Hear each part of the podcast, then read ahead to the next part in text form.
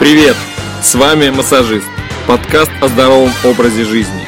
И я его ведущий, Креницын Александр. Вы всегда спешите и у вас нет времени, оно очень дорого для вас. Поэтому блок рекламы спонсора вы можете услышать только в конце эпизода.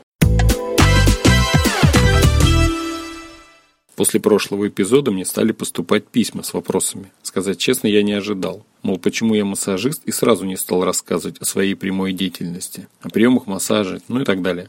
Отвечу по существу. Друзья, спасибо за ваши вопросы. Если можете, задавайте их в аудиозаписи. Так я смогу транслировать их в подкасте. Все, что касается моей прямой деятельности, всему свое время. Я только начал вести подкаст. Для тех, кто хочет лично пообщаться, приходите в кабинет. Ссылки и адресы укажу в описании. Ну а сейчас большие планы подготовить для вас интересный контент с интервью. Постараюсь сделать его очень качественно, чтобы он был полезен вам. А сейчас продолжим разговор о фитнесе в кавычках, а точнее о турнике. Сегодня у нас вторая встреча и, думаю, не последняя. Все будет зависеть от вашего интереса. Поговорим о правильных хватах, о количестве подходов для новичков и отжиманиях. Это следующий этап подготовки к совершенству. Вкратце расскажу, что было в первом выпуске. Мы говорили о настрое выйти на улицу и не сломаться от своей лени, выдержать все нагрузки и набрать спортивную форму. Подняли вопрос, а нужен турник девчатам или нет, и почему его не стоит бояться. Как действовать полным людям. Также раскрыли три основных базовых упражнения для новичков. Ну все, тогда поехали дальше. Характеристики турника для правильного хвата. Турник – это перекладина в виде обычной металлической трубы, но труба тоже имеет свои характеристики. Она не должна быть навороченной, ну типа с изогнутыми краями, без эргономичных хватов и прорезиненных ручек. Чем проще, тем лучше. Толщина трубы сильно влияет на развитие силы. Если перекладина толстая, вам потребуется больше силы, что влияет на истощение мышц. Для начинающих турникменов это идеальный способ развить свой хват на начальной стадии тренировок. В стандарте в каждом дворе перекладина имеет толщину около три сантиметра. Хотите сами убедиться? Найдите себе такую площадку и попробуйте. В наше время это не очень сложно. Строительные организации, застраивая каждый метр земли модными жилыми комплексами, совместно с подрядными организациями устанавливают во дворах профессиональные воркаут-зоны. Это к сведению. Но какой хват более идеальный? А я вам скажу.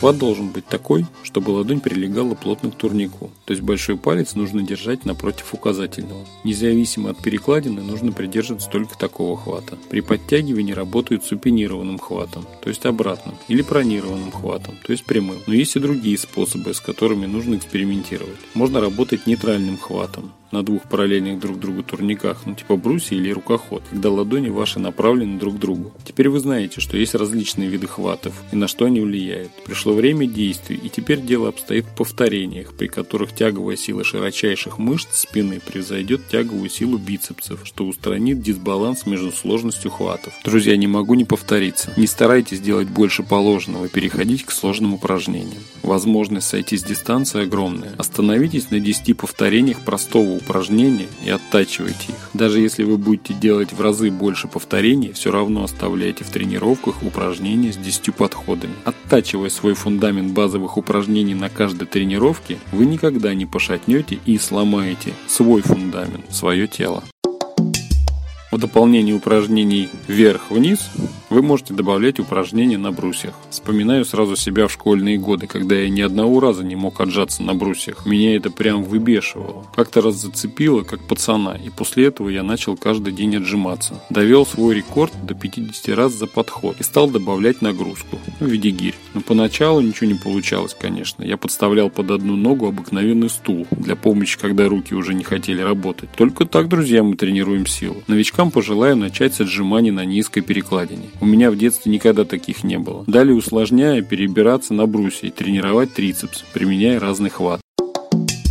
Подробнее об этом. Степень наклона можно варьировать. Чем сильнее сгибаться, тем сильнее тренировать мышцы груди. Чем более прямо держать тело, тем интенсивнее работают трицепсы и мышцы корпуса. Небольшая сноска. Расстояние между перекладинами, их толщина, влияют на сложность. Для начинающих лучше подойдут тонкие перекладины, находящиеся друг от друга где-то на расстоянии пятьдесят сантиметров. Если перекладины более узкие, тогда выполнять упражнение станет очень сложно. Еще более сложное упражнение – отжимания на горизонтальной перекладине. Это очень сложная вариация отжиманий. К данному упражнению можно переходить после того, как вы сможете выполнить несколько повторений на брусьях. Немного похохочем. Девушки постоянно устраивают проверки в отношениях. Например, я гуляю с девушкой. Проходим мимо спортивной площадки, и она спрашивает: «А ты умеешь подтягиваться?» Девушки, если вы проходите с парнем мимо турника, и он не побежал, сломя голову, подтягиваться, ну, значит, он просто не умеет подтягиваться.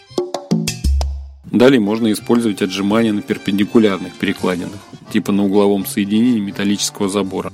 Висит на заборе, колышется ветром.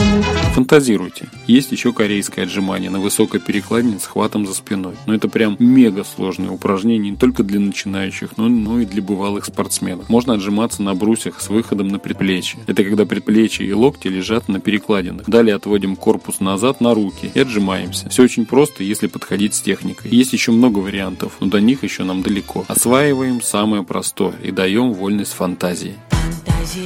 Если вам нравится, не забывайте оставлять отзывы и делиться подкастом с друзьями. Тогда я пойму, что эту тему можно продолжить и, раскрывая секреты, фантазировать с упражнениями. Впереди еще столько интересного. Всем любимый пресс и кубики на животе. Как этого добиться в упражнениях и питании? Все зависит только от вас, друзья. До новых встреч!